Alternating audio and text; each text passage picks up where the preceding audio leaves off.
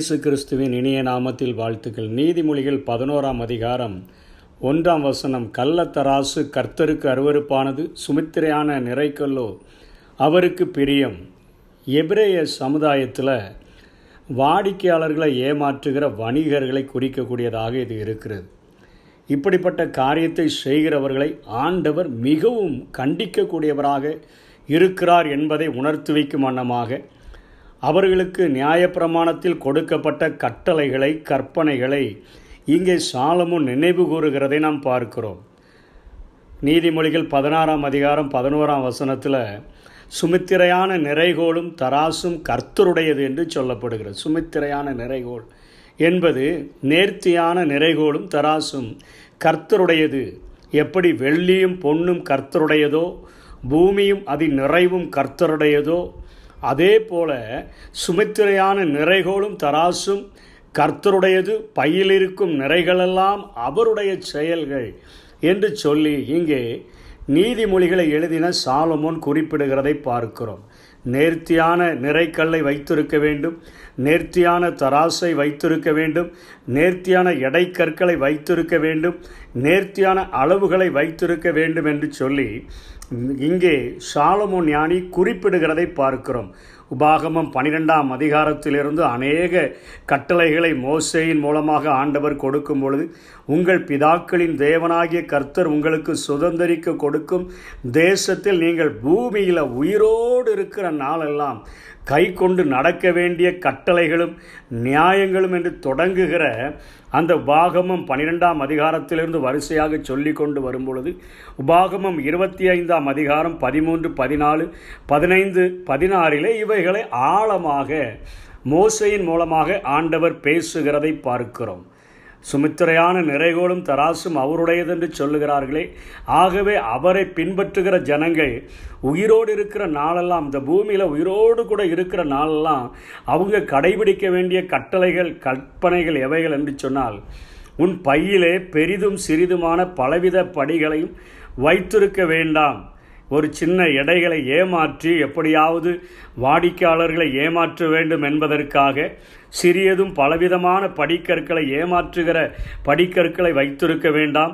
உன் தேவனாய கர்த்தர் உனக்கு கொடுக்கும் தேசத்தில் உன் நாடி நாட்கள் நீடித்திருக்கும்படி குறைவற்ற சுமித்திரையான நிறைக்கல்லும் குறைவற்ற சுமித்திரையான படியும் உன்னிடத்தில் இருக்க வேண்டும். இந்த பூமியில் வாழ்ந்திருக்க வேண்டும் என்று சொன்னாலே நேர்த்தியான நிறை கற்களையும் நேர்த்தியான எடை கற்களையும் நாம் கைகளிலே வைத்திருக்க வேண்டும் என்று சொல்லி நியாயப்பிரமாணத்தில் இதையும் ஆண்டவர் போதிக்கிறாரோ என்று கேட்பது போல நாம் நேர்த்தியான ஒரு காரியத்தை செம்மையான காரியத்தை செய்ய வேண்டும்படியாக ஆண்டவர் வலியுறுத்துகிறதை பார்க்கிறோம். இவை முதலான அநியாயத்தை செய்கிறவன் எவனும் உன் தேவனாகிய கர்த்தருக்கு அருவறுப்பானவன் என்று ஆண்டவர் அங்கே எச்சரிக்கிறார். லேவியராகமும் பத்தொன்பதாம் அதிகாரம் முப்பத்தைந்து முப்பத்தி ஆறிலும் சொல்லப்படுகிறது. நியாய விசாரணையிலும் அளவிலும் நிறையிலும் படியிலும் அநியாயம் செய்யாதிருப்பீர்களாக. சுமித்திரையான தராசும் சுமித்திரையான நிறைகளும் சுமித்திரையான மரக்காலும் சுமித்திரையான படியும் உங்களுக்கு இருக்க வேண்டும். நான் உங்களை எகிப்து தேசத்திலிருந்து புறப்பட பண்ணின உங்கள் தேவனாகிய கர்த்தர் என்று சொல்லி வியாபாரிகளை எச்சரிக்கக்கூடியதாக எப்படியாவது ஏமாற்றி ஜனங்களிடத்தில் வஞ்சகமாக சம்பாதித்து விட வேண்டும் என்று நினைக்கிற ஒவ்வொரு வியாபாரம் செய்கிறவர்களுக்கும் ஆண்டவர் ஒரு எச்சரிப்பாக கொடுக்கிறார். உன் வாழ்நாட்கள் நீடித்திருப்பதற்கு நேர்த்தியான ஒரு தராசு இருக்க வேண்டும் நேர்த்தியான ஒரு நிறைக்கல் இருக்க வேண்டும் நேர்த்தியான ஒரு மரக்கால் அளந்து போடுகிற அந்த மரக்கால் இருக்க வேண்டும் சுமித்திரையான படிக்கற்கள் இருக்க வேண்டும் என்று சொல்லி ஆண்டவர் சொல்கிறார் நான் உங்களை எகிப்து தேசத்தில் தேசத்திலிருந்து புறப்பட பண்ணின உங்கள் தேவனாகிய கர்த்தர் தான் உங்கள் அடிமைத்தனத்திலிருந்து உங்களை மீட்டெடுத்து உங்களுக்கு ஒரு சொந்த தேசத்தையே தந்திருக்கிறேனே. அப்படிப்பட்ட தேவன் தான் உங்களோடு கூட நான் இடைபடுகிறேன் என்று இங்கே மோசையின் மூலமாய் சொன்னதை சாலமோன் தாவிதினிடத்திலிருந்து கற்றுக்கொண்டபடியினாலே தன்னுடைய பிள்ளைகளுக்கு போதிக்கிறது போல இவைகளை எழுதியிருக்கிறதை நாம் பார்க்கிறோம். இவை முதலான அநியாயத்தை செய்கிற எவனும் உன் தேவனாகிய கர்த்தருக்கு அருவறுப்பானவன் ஏனென்று சொன்னால் கர்த்தருடைய ஆசீர்வாதம் தான் நமக்கு ஐஸ்வர்யத்தை தர முடியும். அதனோடு தான் அவர் வேதனையை கூட்ட மாட்டார் என்று பார்க்கிறோம். இப்படிப்பட்ட காரியங்களை செய்கிறபடினாலே நேர்த்தியான நிறைக்கல்ல நேர்த்தியான தராசை நேர்த்தியான மரக்காலை நேர்த்தியான படிகளை வைத்திருந்தால் என்னையா ஆசீர்வாதம்? அப்படின்னு சொன்னீங்கன்னா சங்கீதம் பதினொன்று ஏழில் சொல்லுது அவருடைய முகம் செம்மையானவர்களை நோக்கி இருக்கிறது. இப்படிப்பட்ட அருவறுப்பு செய்கிறவர்களை ஆண்டவருடைய முகம் நோக்கி இருக்கவில்லை. செம்மையான காரியங்களை நேர்த்தியானவைகளை செய்கிறவர்களைத்தான் ஆண்டவருடைய முகம் நோக்கி பார்க்கிறது. அவர்களுக்கு இப்போ வசனம் மூன்றிலே சொல்லப்படுகிறது செம்மையானவர்களுடைய உத்தமம் அவர்களை நடத்தும் அவர்களை நடத்துகிறார் என்று சொல்லப்படுகிறது. ஆண்டவர் தான் அவர்களை நடத்துகிறார். கொஞ்சத்தில் உண்மை இருந்தால் கொஞ்சத்தில் உண்மையாக இருந்தால் நான் உன்னை அநேகத்துக்கு அதிகாரியாக வைப்பேன் என்று சொன்னாரே அந்த ஆண்டவர் நம்முடைய கைகளிலே கொடுக்கப்படுகிற எல்லா காரியத்திலும் உண்மை உள்ளவர்களாக வியாபாரங்களிலும் உண்மை உள்ளவர்களாக நேர்த்தியான செயல்களை செம்மையான செயல்களை செய்கிறவர்களாக இருந்தோம் என்று சொன்னால் செம்மையானவர்களுடைய உத்தமம் அப்படி செய்கிற காரியமானது அவர்களை நடத்தக்கூடியதாக இருக்கிறது. வசனம் மாறிலே செம்மையானவர்களுடைய அந்த நீதியானது அவர்களை உங்களை மரணத்திற்கு தப்பு வைக்கக்கூடியதாக இருக்கிறது. ஏன்னு சொன்னால் வசனம் நான்கில் சொல்லப்படுகிறது கோபாக்கின நாளில் ஐஸ்வர்யம் ஒன்றுக்கும் உதவாது. ஆனால் இப்படிப்பட்ட நீதியை செய்கிற ஒரு மனுஷனை அந்த நீதியானது மரணத்துக்கு தப்பு வைக்கப்படுகிற தப்பு வைக்கிறதுனால அங்கே நடத்துகிறதாக சொல்லுகிறார். அது மரணத்திற்கு தப்பு வைக்கிறது என்று சொல்லுகிறார்.